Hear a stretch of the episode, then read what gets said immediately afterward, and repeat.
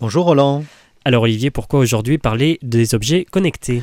Eh bien Roland, parce que c'est un vrai sujet. C'est quelque chose qui progressivement va transformer nos usages, tous nos usages. C'est comme la clé de la voiture qui est dans la poche et qu'on n'a même plus besoin de sortir pour ouvrir, fermer ou démarrer le véhicule.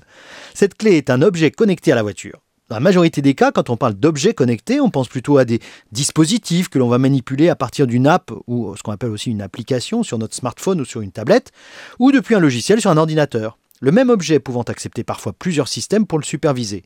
C'est le cas des appareils qui servent à nous coacher pour faire un régime, faire du sport, etc.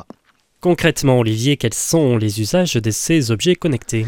Eh bien, il y a déjà de multiples usages et d'autres n'arrêteront pas d'être inventés. Cela va du service de maintenance des appareils de la maison ou du bureau jusqu'aux capteurs mis ça et là pour économiser d'énergie, surveiller la maison, etc. Les marchés sont colossaux et les idées infinies car pouvant être sans cesse enrichies par des besoins créés par d'autres objets. Regardez la caméra GoPro par exemple qui se connecte en Wi-Fi à votre smartphone pour que vous puissiez la piloter, voir ce qu'elle filme ceci alors qu'elle est sur votre casque.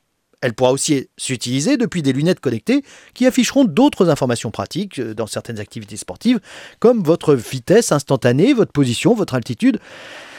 Tous ces objets connectés au smartphone et ordinateur sont capables aussi de stocker des informations sur Internet pour exploiter des services divers et variés.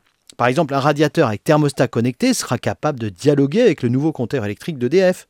Ceci permettra ainsi à EDF de vous proposer de nouveaux contrats avec de l'électricité moins chère si vous acceptez que parfois on baisse d'un ou deux degrés une ou plusieurs pièces de votre maison. Et cela sera fait par exemple au moment où il y a un grand froid et que des millions de personnes ne pourraient pas être chauffées correctement si ce n'était pas géré. Imaginez si les capacités des centrales étaient trop faibles. Sans ce genre de dispositif, cela mettrait en péril tout le réseau. D'un autre côté, cela permet aussi d'éviter de démarrer des centrales pour seulement quelques minutes de service, alors qu'il leur faut au moins 24 heures pour atteindre la production qui serait nécessaire pendant ces quelques minutes.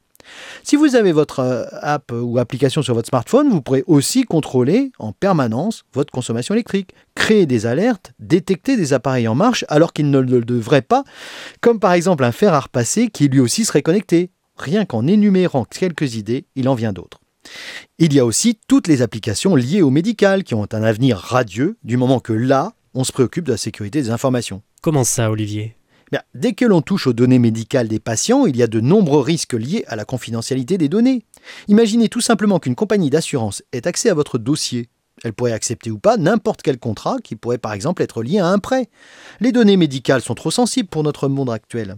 Il faudrait qu'il y ait un label ou une certification des appareils et des services afférents dès que cela touche aux données sur la santé d'un patient. On pourrait presque demander aussi à imaginer un certain niveau de label pour les applications qui donnent des informations sur votre côté sportif, sur votre poids, votre résistance à l'effort, votre récupération. Ce sont des applications qui sont aujourd'hui totalement ouvertes, permettant même de partager des informations sur les réseaux sociaux. Quand on sait que ces informations ne vous appartiennent plus quand elles sont publiées sur Google, Facebook ou d'autres, on se demande quand même si on va pas trop loin. Elles peuvent très bien être revendues aux compagnies d'assurance.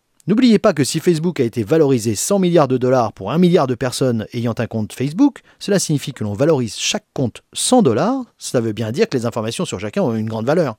Alors Olivier, pour ou contre ces objets connectés? Alors, il n'y a pas à être contre. Il y a trop d'applications intéressantes à imaginer pour les loisirs, le bien-être, la santé et tout ça.